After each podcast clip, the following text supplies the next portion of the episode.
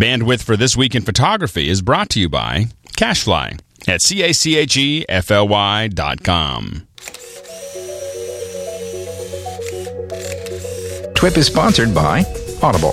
For a free downloadable book, visit www.audiblepodcast.com slash TWIP.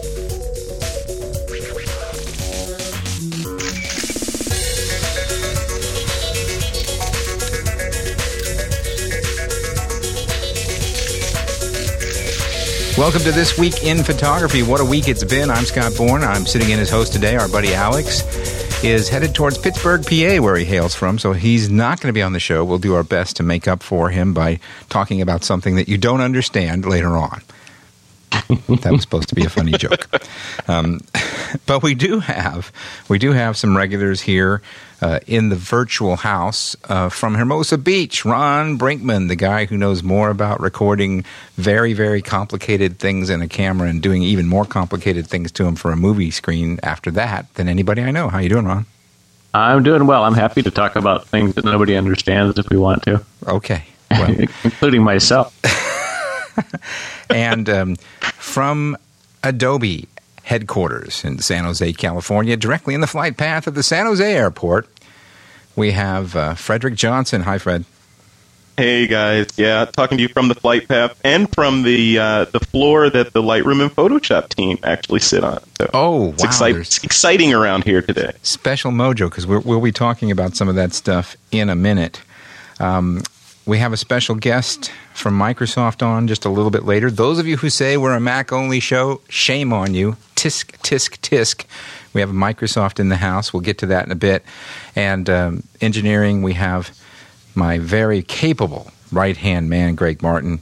Also, we have Aaron Mailer, our producer. That's right, we've elevated him from show notes guy to producer. He'll be chipping in a little bit later with the site of the week. Getting into the news because we have a lot of it. Mapjack gives Google Street View a run for its money, by the way, using Google's own map API. It's insanely high resolution, nice UI, and even has the ability to adjust the projection on the fly. Check that out at mapjack.com.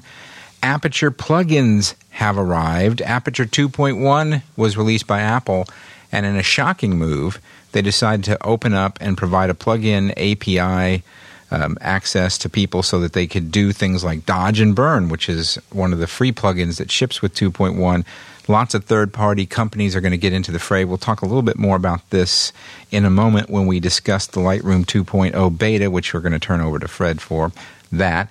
Uh, also, want to mention that we uh, took in some data from IDG that says Canon is losing market share to Nikon, while Canon still supersedes Nikon in the SLR race man, the numbers are shrinking and they're coming much closer together. The race is heating up, and my guess is things like the D3, the D300, and the lack of Canon innovation in the last year or two could be causing some of that sales lead to drift away. So we hope that Canon's paying attention. It's good to have it's competition. All because we're talking about it all the time. Yeah, yeah I hate I was to just that. thinking that.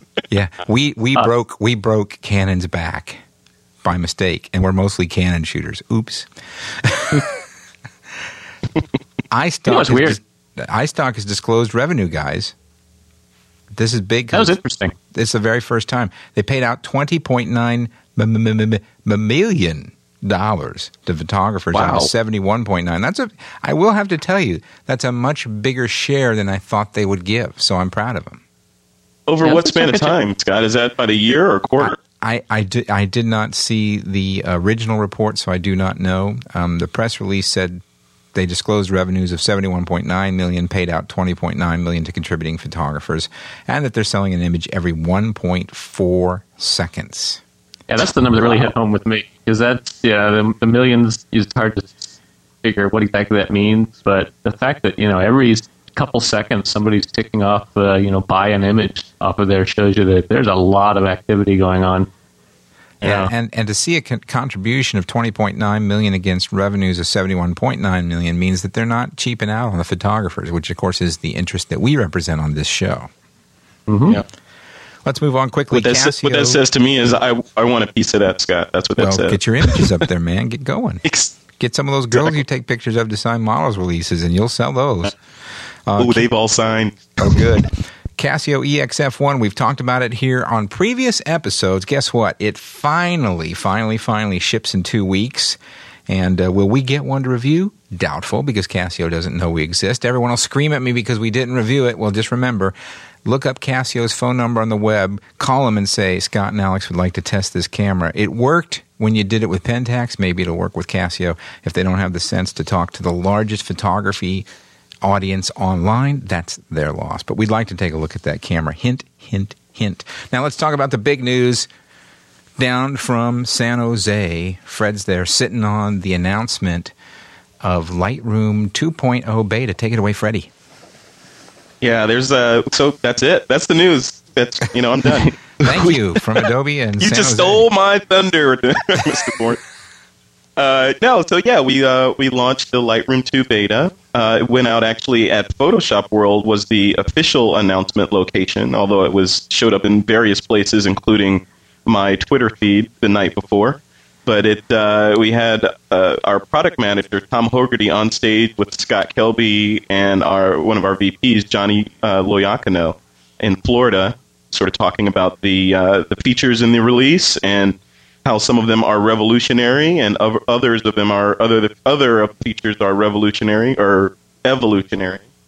And uh, one of the main features that you know I'll sort of run through. I won't take up all the time, but one of the main features in the app that we're really really excited about is the uh, localized correction feature.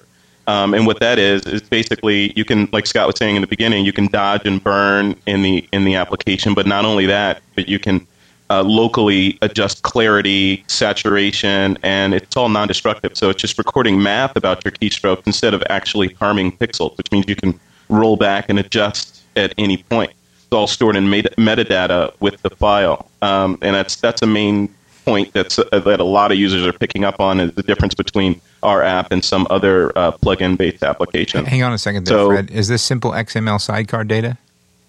It is. It is. It's stored in the XML, XML sidecar, and it's uh, you know it travels with the image. So if you and then uh, just to piggyback on top of that, if you create a DNG, it's of course stored with the file. So you have one one compact raw file with all the, the corrections and everything stored within it.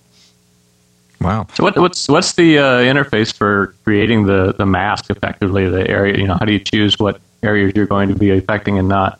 Is it a That's, paint that's base? cool. Is So it- we, we put a lot of thought into that, and they, you know it's still in beta, so they continue to tweak with the the interface to get it right. Because this is this is probably you know you look at Lightroom as sort of the the Marines, you know, when it comes to innovating on new features, and Photoshop is the army behind it. So the Marines going first, right? Uh, so the uh, in terms of how the interface works, currently you drop you basically drop what we're calling a pin on the location that you want to edit. Uh, so you drop it on there, and as you and by dropping it, you're just basically painting a, a keystroke. When you hit that pin, it recognizes the areas of color and contrast around where it is, and it pays attention to where you're painting.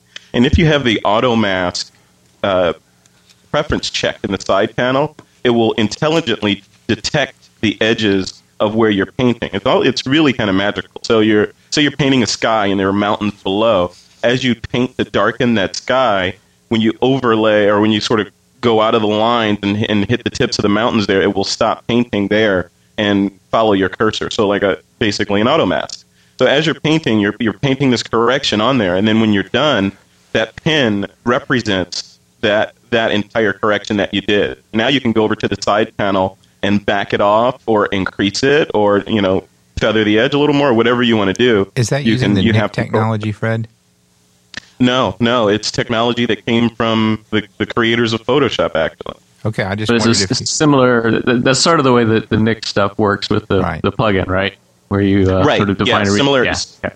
Yeah, so who similar to designed that. that, yeah. interface first, them or you? I don't know. I don't know who came up with that interface first. Um, I know they had theirs out first, so Okay. I don't know who, who designed it first.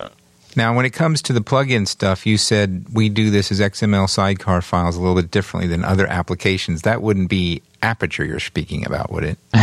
Uh, well, yeah, well, you know, and we haven't been, you know, very secret about that or, or very shy about it. Our application is, and part of the DNA of Lightroom, frankly, is that everything we do needs to be non-destructive. You know, we can't, we don't want to go back and render anything or force you to create, you know, or eat up all that hard disk by rendering a TIFF file and applying your adjustments and then going back to the raw file to make changes against that.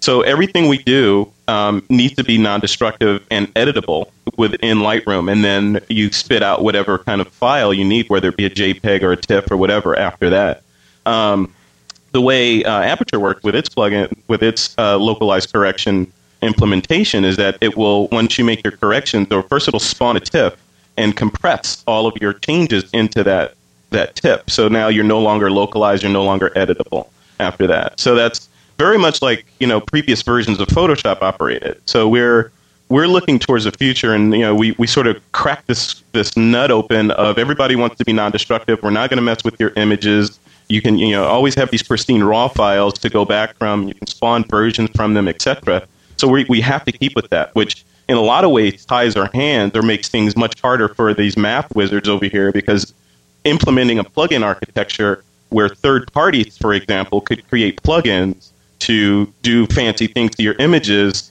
means whatever they create needs to be non-destructive as well because we we're, we won't break that sort of wall of let's let's compress this down because then we're taking a step backward. Okay, Fred. So everything yeah, we really, do. I'm not. No, gonna, it, it, it, it's ahead. real it's interesting because it, that's really uh, you know starting to show a divergence in the way that, that Aperture is doing you know their localized stuff versus uh, what you guys are doing, and I mean there, there's sort of pros and cons in either direction. You know what um, the, the nice thing about the the Aperture plugin is that you can have a brush based interface, which some people might find more interesting, but that you know that means that you're having to do paint like stuff, and that's a lot harder to store as just uh, you know ASCII data, and that's I think part of the reason why they go to saving off a full sized uh, image as part of what they're doing. And it, I mean, it, it makes it even harder to sort of decide which way people want to go because uh, I mean, certainly I, I, really like the idea of a consistent, non-destructive interface the way you guys are doing it. What Aperture's new plugin does uh, is effectively giving them open in an external editor. Only that external editor is just a plugin.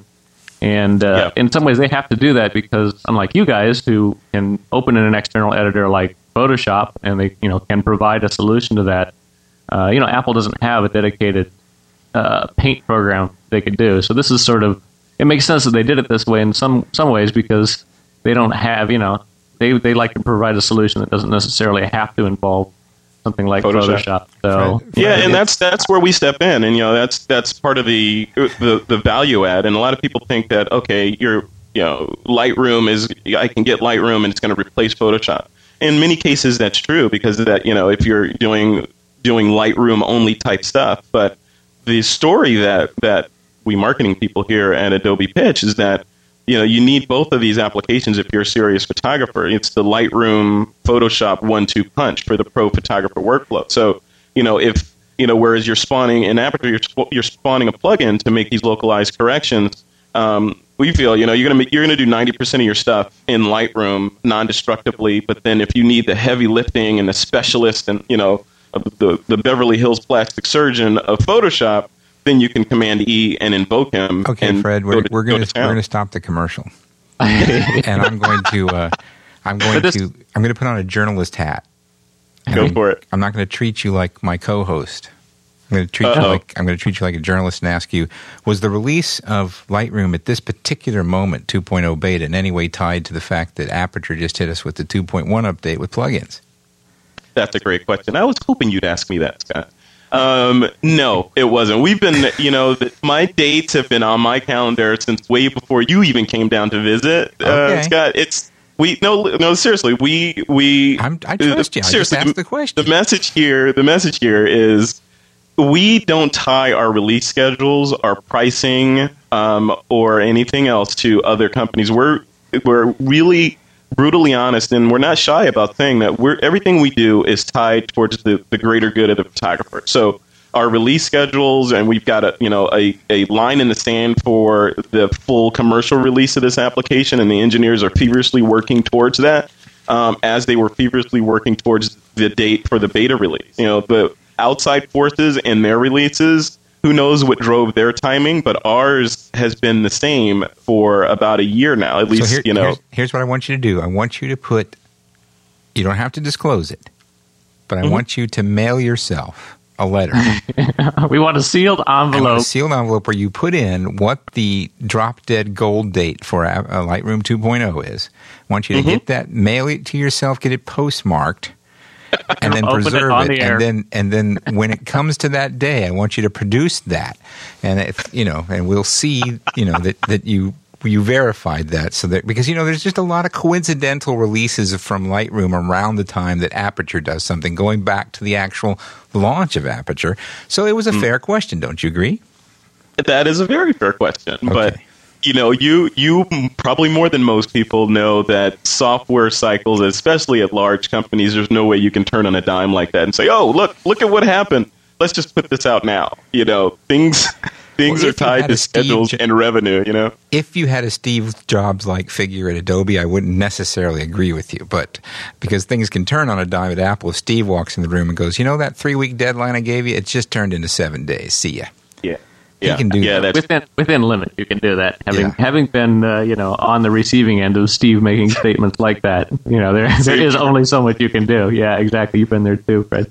But I you know I do want to say kudos to you guys for for putting stuff out in. Uh, I mean, it'd be great if this was actually the release version, but kudos for you know putting it out there in beta and getting feedback and uh, you know that was always a frustration of mine that at Apple that uh, you know that's the we're not going to show you anything until we're ready to ship it and and again Yeah. it's just a, a really you know a really different philosophy between the two companies and it's interesting to see that they both can produce great products uh, using such a widely divergent method of doing And it. at Apple, in fact, all the dictionaries have had the word beta redacted. Mm-hmm. that, that, that doesn't exist at Apple. We need to move on, guys, because I want to keep on time. Thanks for the update, Fred. And we're we're we're gonna we Fred and I have been discussing the possibility of an all sh- uh, one show that's devoted to Lightroom and Aperture, and uh, we're going to try to get that done for everybody, where we can let Fred just go on and on and on and on for half the show. because you know I can go on forever, right? Uh, he can go on for half the show. And then we'll, we'll hope that Joe Schorr from Apple will stop by to do the other half. If not, we'll just uh, do our best to get involved and, and help out. We want to bring Hey Scott, in yes, Scott. Before you move on, I want to I want to throw down the gauntlet here a little bit Okay. uh, to Joe Schorr. oh, Joe, and, are uh, listening. here's a message to Joe Schorr. Um, Joe, if if you are up for this, I would like to challenge you to a bowl off. Just you and I in a bowling alley, and we'll see who comes out standing. okay, it has nothing to do with Aperture and Lightroom, but we'll be there with the TWIP recording crew just in case they say, "Well, what about this version? Strike!" Um, all right, let's move on. We're going to bring in our brand new producer here at This Week in Photography. He's been doing a great job with the show notes. And this guy's been very diligent. We love to crowdsource here. And uh, as a result, we found, you know, just a brick of gold in Aaron Mailer. Aaron, can you hear me? I certainly can, Scott. Aaron, welcome to the show. Thanks for the great job you're doing on the show notes, and thanks for agreeing to be our producer. Sure, thanks. Glad to be here. And where where are you from, Aaron? Um, well, it's going to be afternoon for me. I'm uh, out in Virginia, actually a small town of Sweet Briar, Virginia, just south of Charlottesville. Okay. Well, appreciate you getting involved. Um, we're going to have you chip in with our site of the week, and this week we picked one that was suggested by a listener. Why don't you take it away? Certainly. Uh, this was the listener suggestion, as uh, Scott mentioned, and uh, the site this week is going to be pbase.com, P-B-A-S-E.com, and uh, it's going to be um, a site not unlike Flickr in some ways. It's considerably older. It's founded in 1999. Flickr uh, came around in 2004. Has a much more kind of grassroots feel to it, a bit more intimate site than Flickr, and uh, also a lot more kind of high art photography. Um, most of the galleries on there are popularized by uh, by other members voting uh, to kind of push the galleries to the front. Lots of discussion on there. Um, certainly great for uh, amateur and professional photographers to see all different types of styles. And uh, one of the things that's particularly nice about it, it's very very easy to find imagery on there coming from all different types of cameras. That's one way that they group them.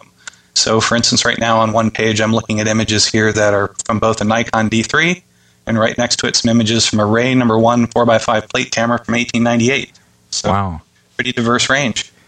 Cool. I like that site, and I remember when it first came up. And um, of course, it doesn't have the the curb appeal of Flickr, Sure. certainly, certainly. I, But, I actually uh, like the, the interface, the P-base, better than the Flickr interface. I, I, I still feel like the Flickr interface is a bit really geek techy kind of thing, and the way it deals with sets and collections and all that is, I don't know, I think it's actually kind of ugly. It and- seems like a lot less flash and a lot more uh, just focus on the photography in a lot of Yeah, ways. and, and I think it's a really good. it.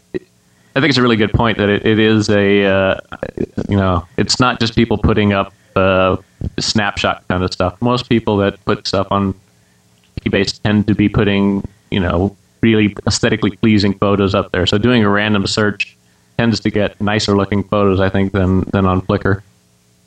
Cool. Well, that's our side of the week. If you'd like to chip in and give us your recommendation for the side of the week, there's a couple ways to do it. You can post to Twip Ideas on Delicious at delicious.com. If you don't know how to do that, search Delicious on our blog because we have a video that was created by Liana Lehua of girlsgonegeek.tv that shows you exactly how to do it. You can also just click the contact button on our blog, send us an email. Let us know what you think. We, of course, receive many more site suggestions than we can do since we only do one a week, but we do want to hear what you think. And if we get a lot of traction one way or another, we'll take a look at it. And Aaron, thanks for chipping in on the show and uh, for doing such a good job producing. Glad to do it. Thanks. Moving on, I uh, want to talk about our Flickr challenge. Speaking of Flickr, our current challenge is in its second and final week, and the subject is people. That's it. No other help. How you interpret it is up to you. No nudity, please, because we're trying to do a kid friendly site. It's not because we're prudes. We like nudes, but we don't want three year olds to find them. So just do anything you want but nudes. How you interpret people is up to you. And post it to Flickr using the following tag TWIP space people. We will find it, look it over, and uh, we'll talk about the winner and runner up in our next show and on the blog. Guys, did you notice we've got like 3,100 members in nine weeks? It's crazy. It's crazy talk. That's crazy. wow. 3,100. Nine weeks ago, we didn't exist.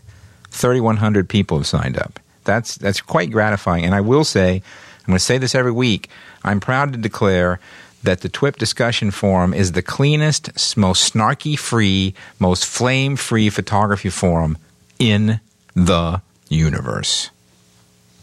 It is. I agree with that too. And you know, if, uh, if anybody that's popped around on some of these other forums, it can get really ugly. You know, people uh, say one dumb thing and they get blamed from eight different directions. And, And uh, sometimes the people doing the flaming are just as dumb. oh, or more so. Well, we, we, we have a we have a cure for that. It's called the delete thread button, and I use it once in a while. But fortunately, I really don't hardly ever have to use it because people are keeping themselves honest, and, and it's been very light touch from me.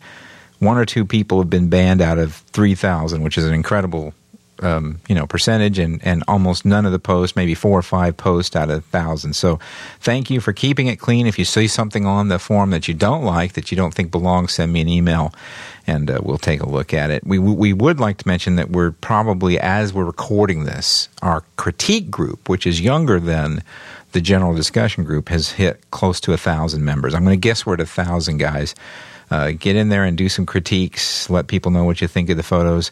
Sign up. If you do not know how to use Flickr, first of all, go to flickr.com and click the help button. They have copious amounts of data there for you to peruse. Secondly, you can go to our blog, TWIP photo.com. Once again, search Flickr. Once again, Liana Lehua from Girls Gone Geek was nice enough to create some videos that show you just how to sign up and post images. It's all right there for you. So check out our Flickr discussion group. We really enjoy looking at your images, and man, I'm I'm frequently humbled by the quality of some of the work. So Yeah, that's uh, it's, it's nice that uh, the discussions actually contain some really good photographers, and uh, we don't have to go in there and talk about a lot of stuff because there's better people out there giving Yeah. advice. So yeah, they might Nice. even start doing their own show. Who knows? well, it's time for our special guest. Um, he flew all the way down here from Seattle, and his arms are no doubt quite tired. Need a rim shot, Greg. Um, his name is Bill Crow, and um, I'm just going to let him introduce himself. Welcome to This Week in Photography, Bill. Hey, it's terrific to be here. Thanks for uh, letting me come on board. It's a great show. Thank you. Would you please uh, let everybody know what your title is at Microsoft? Uh, well, the, the official title, I guess, is a group manager. I work in a part of Microsoft called Live Labs, and we're responsible for developing some new technologies, primarily web centric technologies. But I've worked in uh, the area of imaging and photography at Microsoft for quite some time. Uh, and a big part of that has been um, having a, a, significant amount of responsibility for the development of HD photo, a new image format that we've been working on for oh, I don't want to count how many years. well, we've we've heard Alex, um, who is the resident geekiest of the geeks on our show here, talk about HD photo, and he describes it as potentially the new JPEG format. And uh, really appreciate it if you'd elaborate a little bit on what HD photo is.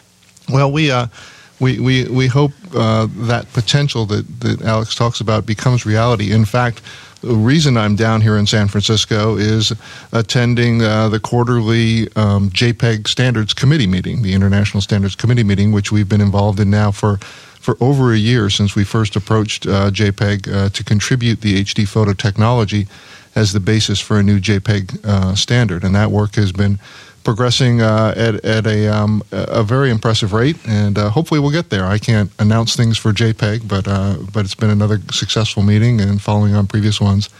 Um, so that's that's pretty encouraging. We're really excited to see that standardization happen. So the long and short of it is, is that those of us who use JPEGs on the web, which is just about everybody who posts a photograph to the web, we don't have to assume that the existing quality of a JPEG is all we're ever going to get. It might get better. Well, uh, that's certainly the hope. Um, I think the big dilemma we've we've seen is that I mean JPEG's been a phenomenal technology. It's it's made digital photography possible, um, and uh, you know next to text files, it's clearly the most uh, popular file format that exists in the world. Um, but JPEG has a series of limitations. It, it, was just a function of when it was designed and when it was developed, and those limitations really inhibit a lot of the growth of digital photography. Now, most of your listeners of the show understand that. We talk about shooting in RAW, and you know we have great products like Lightroom and Aperture that gives us workflows based on working from a RAW file format, and that's primarily focused on avoiding the limitations imposed when that image data is put into a JPEG file, basically baked by the camera, um, and and and from that point on, it's difficult to to make adjustments and make changes. Um, but making that investment to RAW is a big investment. Indeed, you know, it's been talked about here on the show. Lots of photographers wrestle with that. For this particular project, am I shooting RAW or am I shooting JPEG? And it's a, you know, it's not just automatic. You shoot everything RAW um, but certainly you're not shooting JPEG all the time. So our principal goal with HD photo was to advance that mainstream photo format, a JPEG-like photo format, take away as many of the barriers as we possibly could. So HD Photo supports a wider range of what we describe as pixel formats, the way we encode the image. So we can support high dynamic range and wide gamut information in a JPEG in a, in a HD photo file, and uh, we combine that with better compression, so we can still keep them small and keep them portable and have higher quality even with lossy compression because JPEG there's even at the highest compression quality there's still you know some significant loss. And finally, we provide support for progressive decoding. So it's real easy to quickly decode a smaller resolution version of an image without processing all the compressed data. With a JPEG file, you, um, you really have to decode the entire file and then resample it down. That gets really computationally expensive. Or you always have to carry around multiple thumbnails of different resolutions to provide that ability for fast previews. And it's not just lower resolution, it's also the ability to decode a particular region of a file. And we support not just RGB, but monochrome and CMYK, even N channel, up to eight channels of content. We support you know high dynamic range and full floating point, supports alpha channel. So if you think about why you'd use a PNG file, why you'd use a JPEG file, um, why you might choose to shoot in RAW in a lot of cases, um, we've tried to put all of that capability in a single file format with lossy or lossless compression in those multiple pixel formats and full high dynamic range support. You know, so comp- computationally expensive is not a phrase I hear on a regular you know basis. Just wanted to point that out. So, but but for camera manufacturers, that that that's a really important phrase because it determines how expensive the camera is and how long the battery lasts, and we all care about both those things. Ron, well, question? How, yeah, I mean, generally, how how expensive is the, the decode for for these uh, HD photo images? Is it significantly more than the decoding a JPEG? It's marginally more than JPEG. Um, again, depending on what you're doing. If you're doing just the equivalent of JPEG, um, you know, staying in 8-bit per channel, which HD Photo clearly also supports, um, it's um, it's probably it, you know it's hard to say. It all depends on how it's implemented and the optimization a chip manufacturer might um, be able to accomplish. But you know, it's more than 1.2. It's you know whether it's 2x or 1.5x, it's kind of in that range. But that said, when you can also provide better compression, up to twice the compression ratio, in other words, the same lossy quality but in half the file size, then overall you're encoding and decoding less bits of compressed data. So you get back a lot of the efficiency just because you're processing less data. And for things in a camera that suck up the battery, reading and writing to the flash card, the size of the data as opposed to how many gates it takes to implement the encoder or decoder really have the biggest impact on battery life. And the decoding and encoding happens at about the same rate? Absolutely the same rate. One of the attributes of creating a format that supports lossy and full lossless compression is that the encode and decode are essentially mirror images of each other. So it's um, it's really exactly the same algorithm, just backwards. And we're one of the only formats that does implement lossy and lossless support using one single algorithm. Basically, when you crank that quality knob to 11, you know that's mathematically lossless compression, and so that's real important for a device manufacturer as well because they don't have to implement two different compression algorithms uh, to get both lossy and lossless compression. I want to uh, jump in here and real quick talk about. I don't know how much you're involved with these projects, uh, but uh, Seadragon and Photosynth. Yeah, so that's uh, that's actually the the principal focus I'm working on today. Of course, uh, and these are these are um, products, technologies, and products we're building that, that build on top of the HD photo file format. So I, I, I, think a number of people have probably had the opportunity to see and play with Photosynth. It's at uh, those of you who use Windows. Um, yeah, that's correct. it, it's it's I don't know. It's ninety five percent. It's just a small percentage of the market out there, but yeah, for that for that subset. Uh, Careful, we're in that other five percent. Uh-huh. So, and and and um and but we'll we'll get to that in just a second here. So, so Photosynth is um um well worth finding a Windows machine to, to check out if you're if you're uh, involved in photography. Right now, we have a technology preview available. That's the first step. Well, photosynth is really a completely different way to think about and experience um, uh, digital photography. Uh, photosynth will take your collection of photos taken at, at one location or one, uh, one venue and analyze those photos and determine how those photos relate to each other in a three dimensional space. And this is going to be a little hard for me to describe here on the podcast, so it's well worth taking a look at. Um, and, and, then provides a viewer to allow you to explore those photos. So if you imagine bringing up um, an initial photo and simply using controls in the viewer to look a little to the left and have the photo that was taken looking a little to the left show up and um, and look right and look down and back up or move forward or move around an object. And all the time, that user interface working in that three dimensional space is simply selecting the next appropriate photo from the collection of photos that represents that point of view and that angle. And the, and the collection doesn't even have to be from one photographer. Absolutely not. And yeah. it doesn't have to be taken at the same time or the same time of day or the same time of year or the same year. So it searches all photographs that would have similar data and so let's say you're taking a picture at, at uh, you know Tiananmen Square.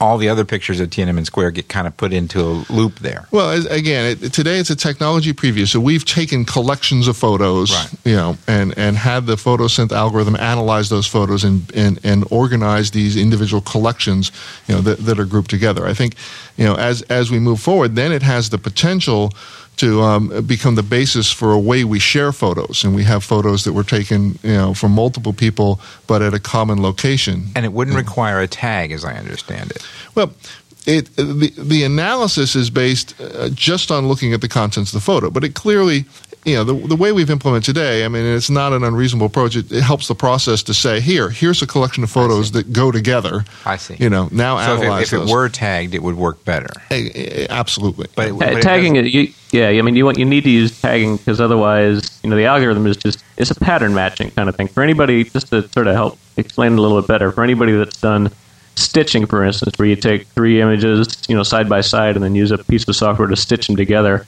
What's really happening in there is it's doing this kind of localized pattern matching where it sees, oh, here's the windows of the building, and these correspond to the same windows in this photo, and it kind of does a little mini alignment. And and photosynth is just like you know that taken to the nth degree, where it can analyze multitudes of photos, doesn't take any sort of, it doesn't require any as much human intervention to do it.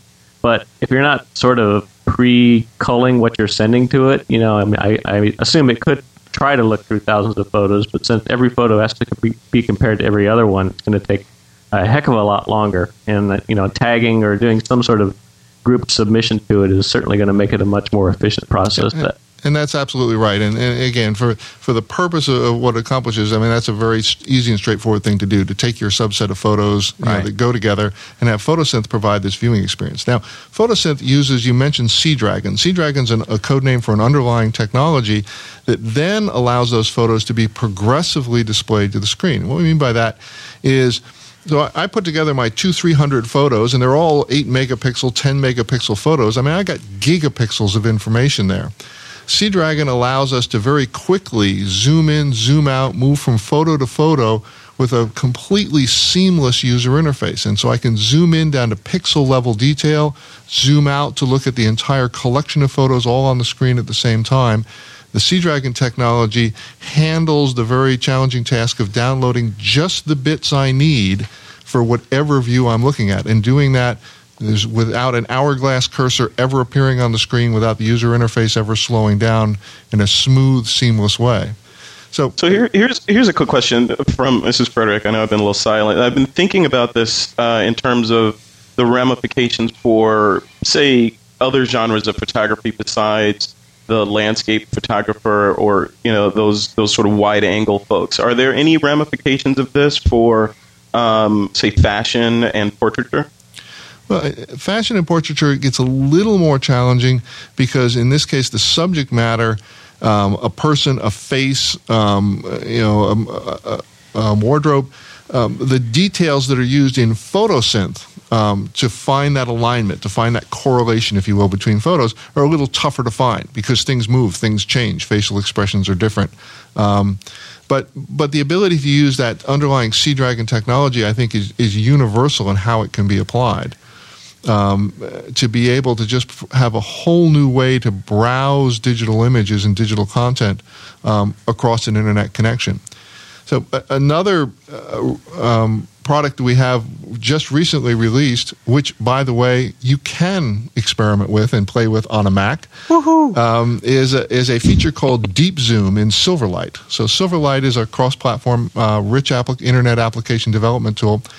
And um, the 2.0 beta is now available, was just announced, and it has a feature called Deep Zoom, and that builds on the same Sea Dragon technology of progressive rendering. And uh, a great site to visit is the Hard Rock Cafe. In fact, if you go to memorabilia.hardrock.com, they're one of the customers out there that's really been uh, experimenting with this.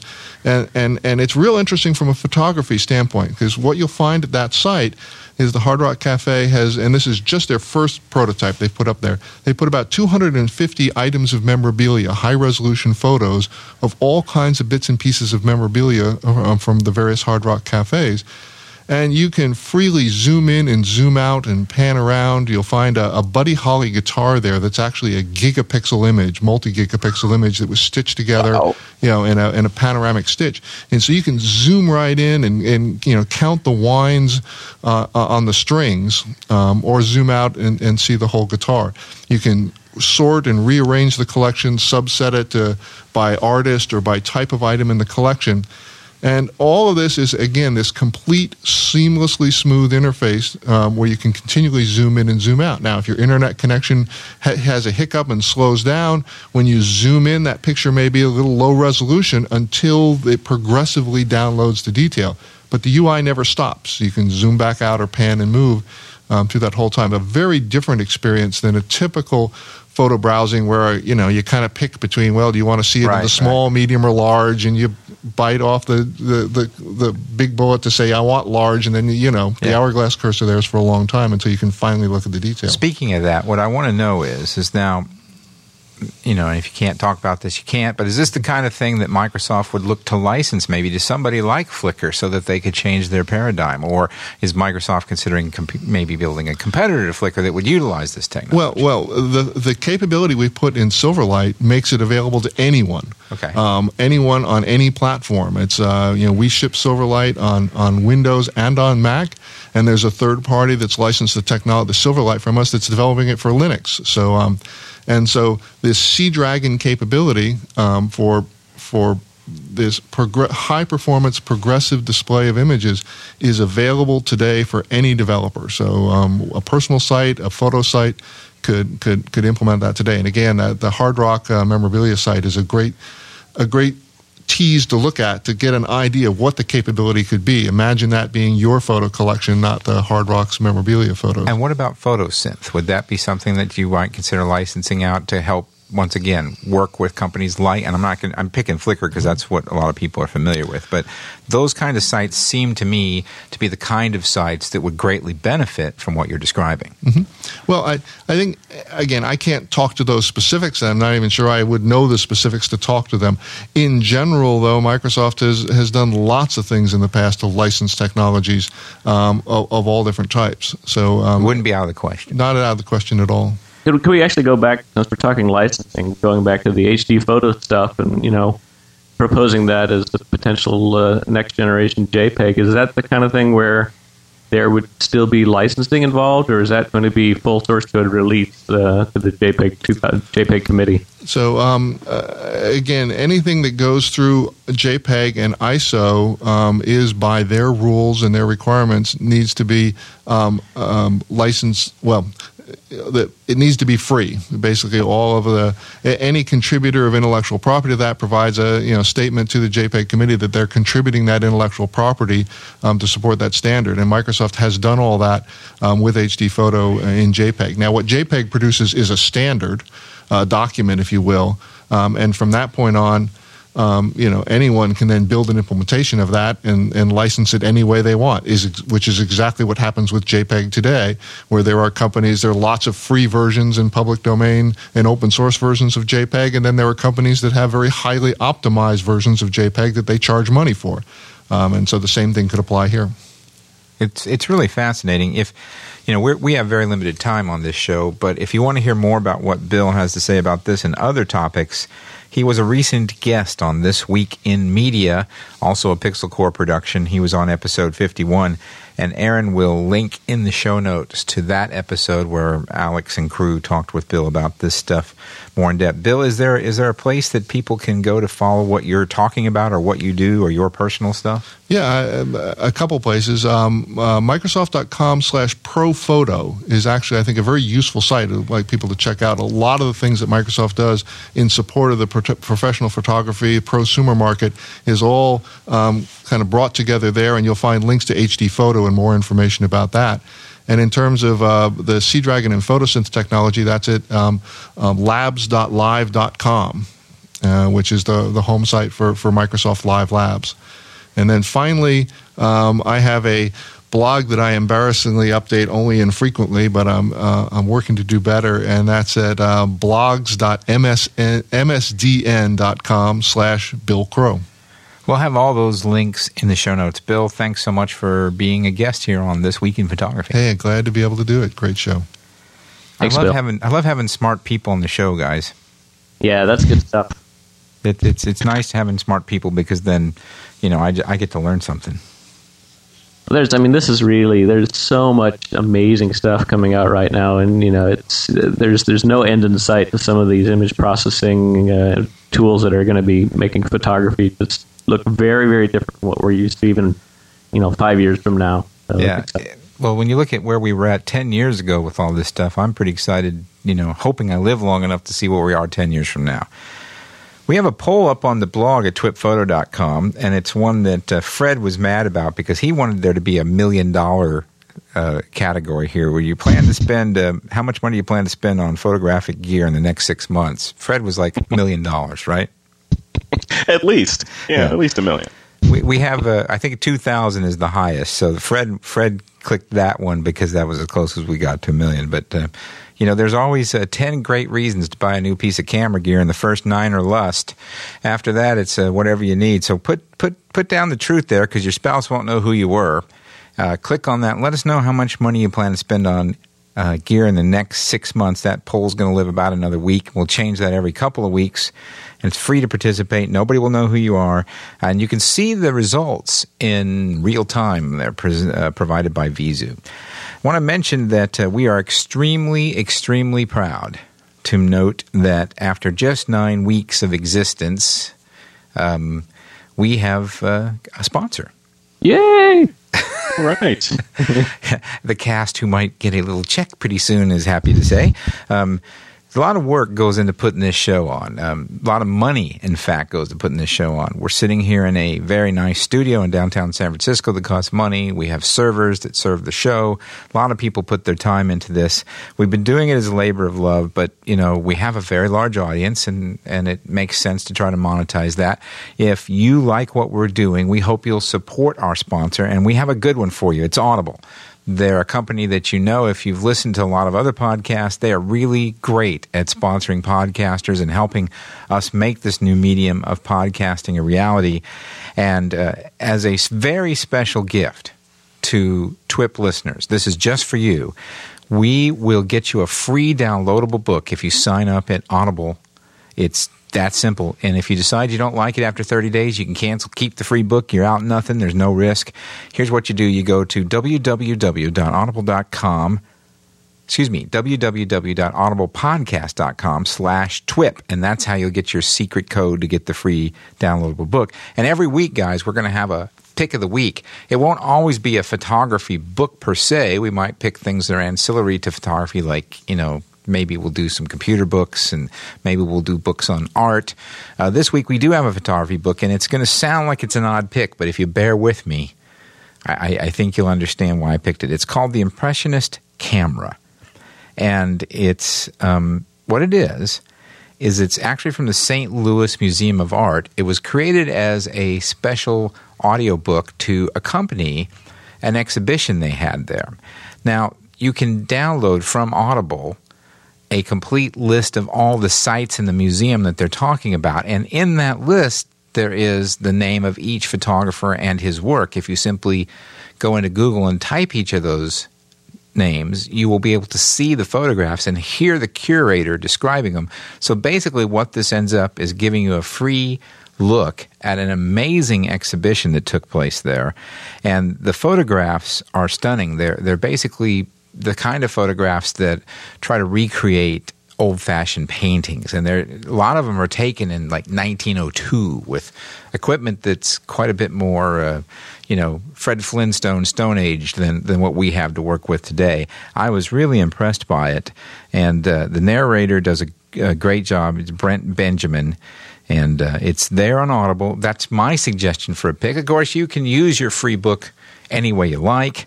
And in the coming weeks, uh, Ron and Fred and Alex and Steve and the whole gang, we'll, we'll have other picks for you. And if you have suggestions about a book that might be of interest to photographers, remember it doesn't have to be a photo book. If you have suggestions for our Audible Pick of the Week, we want to hear from you. You can once again go to delicious.com with trip ideas. You can also send us an email right off the blog. And thank you very much to Audible for their support of This Week in Photography. Yeah, kudos to Audible to recognize that even though we're doing a very visual uh, related show, that uh, audio stuff is going to be a key part of it too. Yep, and and we do audio every week that hundreds of thousands Great. of people a month are downloading. So I guess there's somebody paying attention. We got some listener question, guys, and we w- once again we get way more questions than we can answer, but they do inform the show. So keep sending them, and uh, we'll pick a couple here or there um, to actually answer on the show. If you'd like to increase the odds of getting your question answered on our show, would you please just do us a favor and send us phonetic pronunciation of your name if it's not a typical, you know, name like Smith or Jones. Secondly, let us know where you're from. Um, that's not required. We may still pick your question. It just just really helps. And we're going to get into a question from David T. Wilson right off the bat. And I know that Fred will absolutely want to jump in. And I think what I'm going to do is uh, let Ron uh, answer this one as well. But uh, we, we, thank we'll, you. We'll, we'll go ahead with. Uh, with uh, David's question, which is I'm trying to decide between Aperture and Lightroom. Can you guys Hmm. offer any advice? Hold me back. No. you Now, know, you've got, you know, you've got one minute, Fred. Yeah, yeah, I think All right, we'll, all right, we'll we limit this to one minute each. I got to pick these words, you know, very carefully.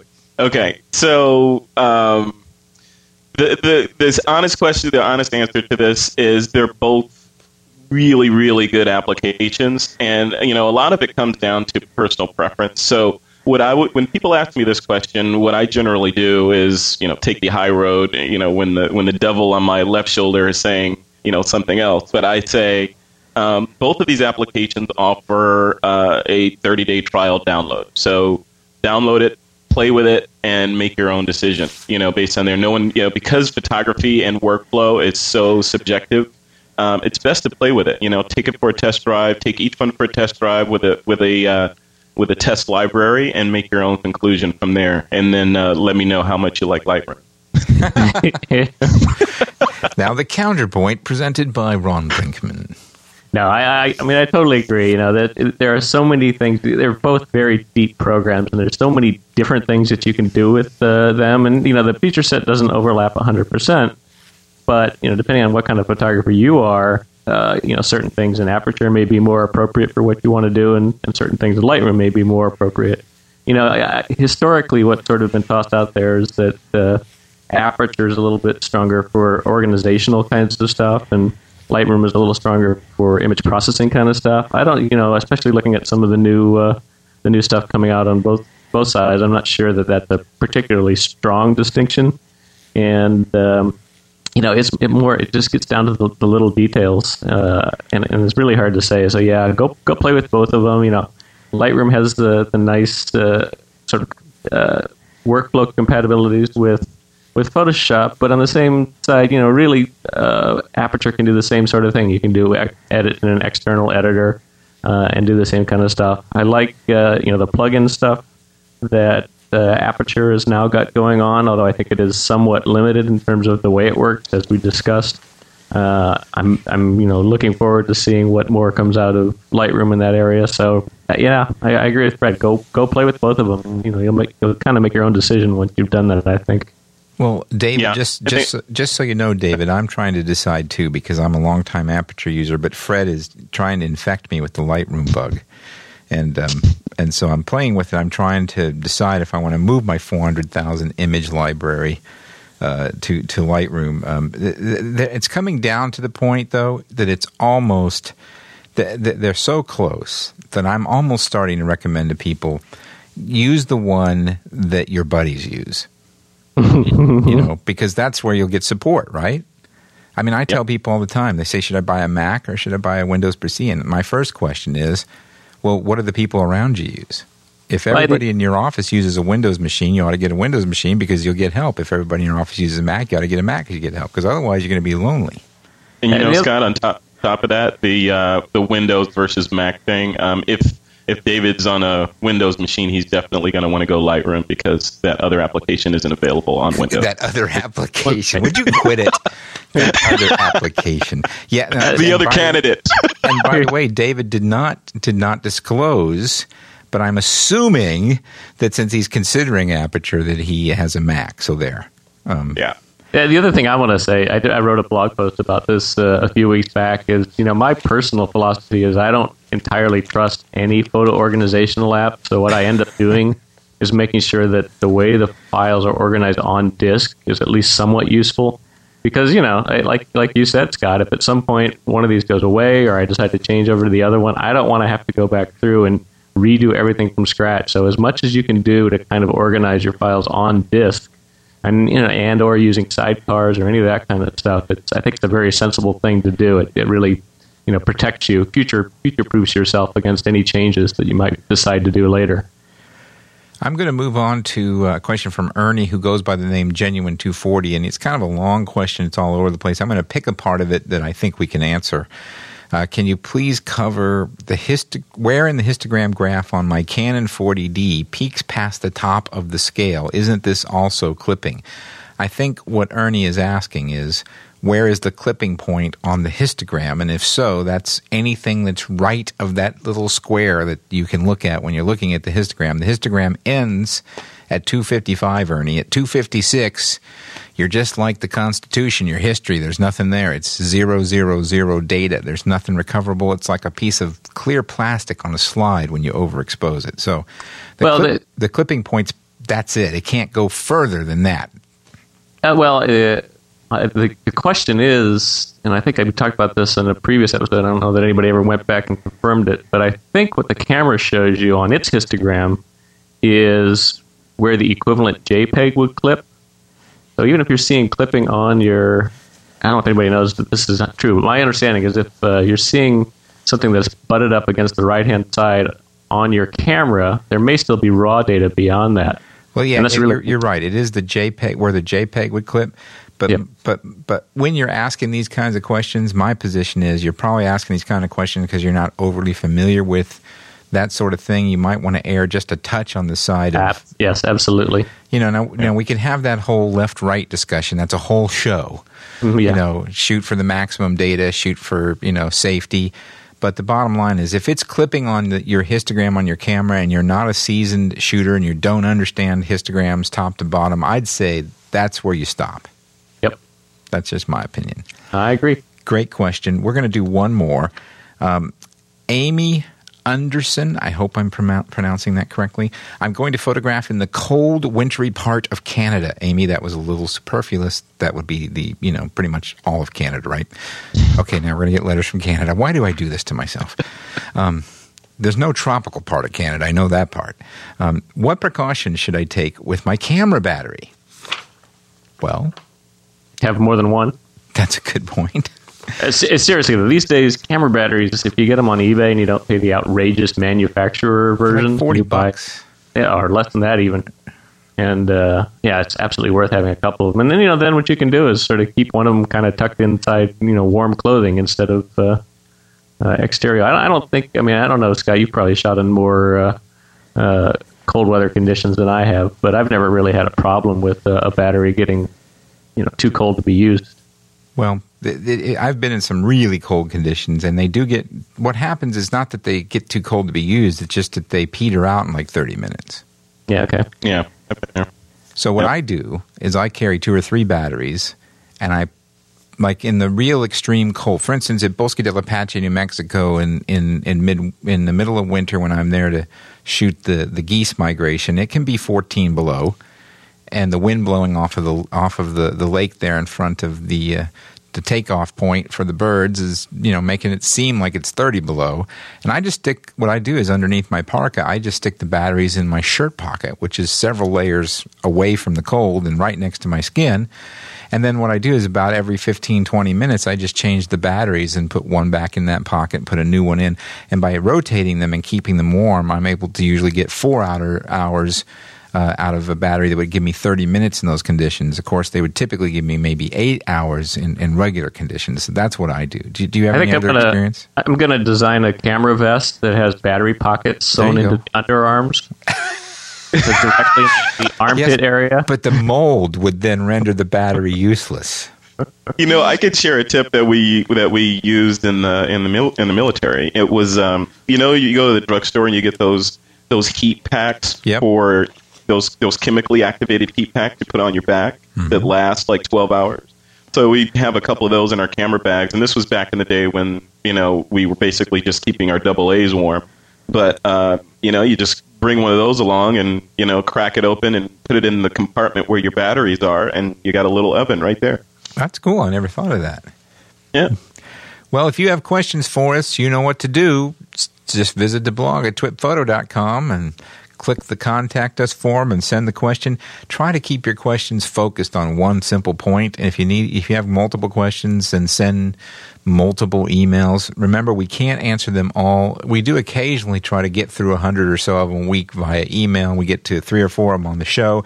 That means hundreds of you won't get your question answered, but we look at what you're talking about, the kind of questions you're asking to help us make decisions over what we're going to cover. For instance, our show last week on Raw was brought about because we had numerous questions on what is Raw. So you, you can still, in a way, get your question answered even if it's not directly. So send it to us because we really do want to know what you think. Also, I do want to mention that next week we're going to have legendary photographer Joe McNally as our guest. And he's going to be uh, discussing his fantastic new book, The Moment It Clicks. If you don't know Joe's work, he shoots for National Geographic, Sports Illustrated, ESPN, Life Magazine, Time, Fortune, blah, blah, blah. Pretty much everybody in the world. And uh, he's been honored by Photo District News as one of their legends online. He's a big shot over there working with the Nikon people.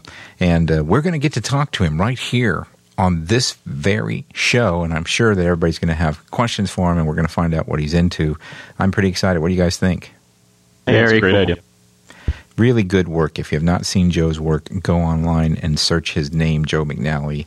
My gosh, the guy can take a picture, I'll tell you that. Um, coming up uh, between our regularly scheduled podcast, I personally am working on a screencast that teaches you how to build actions in Photoshop. And I'm also going to include a step by step guide how to build my very popular Photoshop Velvia action, which I've sold around the world, but you'll get it for free if you watch this screencast and build it yourself. It turns your pictures into a, an image that looks like it was shot with our good old fashioned favorite slide film for popping pictures, pictures that pop, Photoshop Velvia. That's coming up. And I heard some rumor that Fred was at some point in time, maybe in the next eon or two, going to do some sort of screencast. Is that correct? Is that correct, Fred? Yes, that is correct. You know, I'm going to see how long this goes on. No, no, really, I do have to do that. And uh, I wanted to throw one in there, you know, along with your with the action that you're going to be giving away. I wanted to get, shoot you one, Scott, to maybe give away at the same time. And there's one that I use for retouching um, models. And basically, you run it, and it presents you with sort of a uh, ready to be retouched or ready to be uh, have details revealed on the model's face sort of starting point. And uh, that's it's really amazing. It took me about a year to refine it to where it is. So i'll send that along to uh, Well, give some of your users along, but I'd, I'd really like for you to do a screencast or a blog post on how to use it. dang! I thought i almost got away with that. No, no. you're a good journalist. Look at that. I tried to divert using my my evade and uh, talk around it techniques and it didn't work and and well, you know, that's because I just got off a call before this show with Apple, where you have to have all your your skills atoned to even get them to acknowledge you're speaking to somebody from Apple. So Um, yeah yeah anyway, I, I, I would appreciate that uh, as sure I'm sure our listeners would. But I want you to do a blog post or something. Spend spend five minutes. I know you know. I know they work. You. I will test this. They work this guy to the bone over there at Adobe. I mean, he's Yeah. He's he's doing 19 jobs over there. So um, that's that's his. But now, excuse. now that the beta is out of the birth canal, um, I will uh, I will put together a screencast. I promise. How's that? That's within the next. How about I draw a line in the sand, Scott? Since I'm coming up there to see you tomorrow, I'm going to Yeah. be busy. Yeah. But uh, but next week, I will say by Tuesday, I will have at least one screencast in the camp for you. How's that? Okay, uh, ladies and gentlemen, you heard it here on the episode. He's going to do it by Tuesday. Let's all have our uh, attention pointed at Fred Tuesday. And uh, Ron, do you have anything coming up? You want to take a break? You got some time? What's going on? I'm not planning to do a screencast. Actually, we may be doing something. We're going to be at the uh, NAB show. I guess that's two weeks from now, though, right? Yeah, well, that's okay. That's okay. Yeah. I mean, you know, we don't have to talk about what's coming up in between the next show. We can have stuff coming up. Yeah, we're all going to be. Well, mo- many of us are going to be at NAB. You're going to be there. I'm going to be there. Alex is going to be there. Are you going to be there, Fred? Uh, no, I won't be at NAB. We Adobe will be there. I won't be there. Okay. Well, at least the three of us, maybe we can do something special. That'd be good. Okay. Well, you got a tip for our listeners. Every single week, we try to make sure that no matter what we blather about here on This Week in Photography, we provide at least one cogent and valuable photographic tip. And for this week's tip, we turn to our very own Ron Brinkman. Ah, well, the, this one is pretty obvious for anybody that's been doing much shooting, but you know, I don't like using a flash whenever I uh, don't have to, and I find myself a lot of times just you know, how do I get how do I get the the picture I want? given the fact there's not much light. So somehow find some way to brace your camera. And it's not always. I mean, if you can carry a tripod with you, that's great. But I've taken some really great photos by you know finding some weird object around there, a tree or the edge of a building, and just bracing the camera up next to it somehow. Uh, I've, I've taken pictures where I'll set my backpack down on the ground and kind of mush the stuff around in it to get a nice, approximately oriented tripod like surface and set it down there and use the timer. But somehow, some way of stabilizing the camera when you're taking a picture. And, and it, it actually ends up being kind of interesting sometimes if you're. It forces you to go to a location you wouldn't normally be standing, or maybe reach up a little bit higher to get braced against the object you want to, and the picture comes out a little bit cocked sideways or something. But you get some happy surprises doing that. So anytime you're taking a picture, don't assume you have to just stand there and hold the camera. Assume you know look for places where you can go brace it against something it gives you a lot more control in terms of being able to to uh, dial the settings down to where they uh, you know don't have to be a fast shutter speed, and uh, get some great results that way. Okay, great tip. And if you uh, have some suggestions for our tip of the week, let us know. In the meantime, we're going to wrap up here. I want to thank Bill Crow from Microsoft for coming on, telling us what uh, the future of JPEG might look like. I, I hope it comes true. It sounds exciting. I want to um, make sure that we say thanks to Aaron for his help today. Thanks to Greg Martin for engineering. Also, want to remind you go visit audiblepodcast.com slash twip. Get your free downloadable book. They're our new sponsor. We're really glad to have them on board. We we hope to now be able to do a couple of things we couldn't do in the past because we'll have a little little bit of coin in our pocket to move on to some new projects. Fred, where can people find out what you're up to between shows? You can uh, they can check in on my blog, which I am now actively updating, and it looks uh, great. It looks really nice. Thank you, thank you. It was a cobweb blog before, now it's a weblog, um, and that's that's it's at frederickvan.com, f r e d e r i c k van.com. Or if you want to learn about Lightroom, you can head over to uh, uh, adobe.com slash Lightroom and you'll find everything, including the downloadable beta. And Ron? I am at digitalcompositing.com, although if you've been there in the last two or three weeks, don't bother going back because nothing new. okay, thank you. Our, our, friend Steve Simon is uh, on location in Louisiana today. Was not able to join us. He went to Africa, came back, joined us last week, then went to Louisiana. He's always on the road somewhere because he's famous. But uh, we'll have a link in the show notes to what he's got going on. Uh, he's got something going on next week. Aaron will will put that in there, and hopefully he'll Chicago, be Chicago. Right? He's, he's where's he going to be? Something in Chicago. Yeah, Chicago. And Aaron will link to that, and, and, and hopefully Steve will be back next week along with Alex and, and the rest of the crew. And if you're looking for my photographs, you can find them at Avian Stock, A V I A N S T O C K dot com, or you can follow me on Twitter, and that's just Scott Bourne, all one word. In the meantime, we're really glad that you decided to listen to TWIP, and for now, the lens cap goes back on.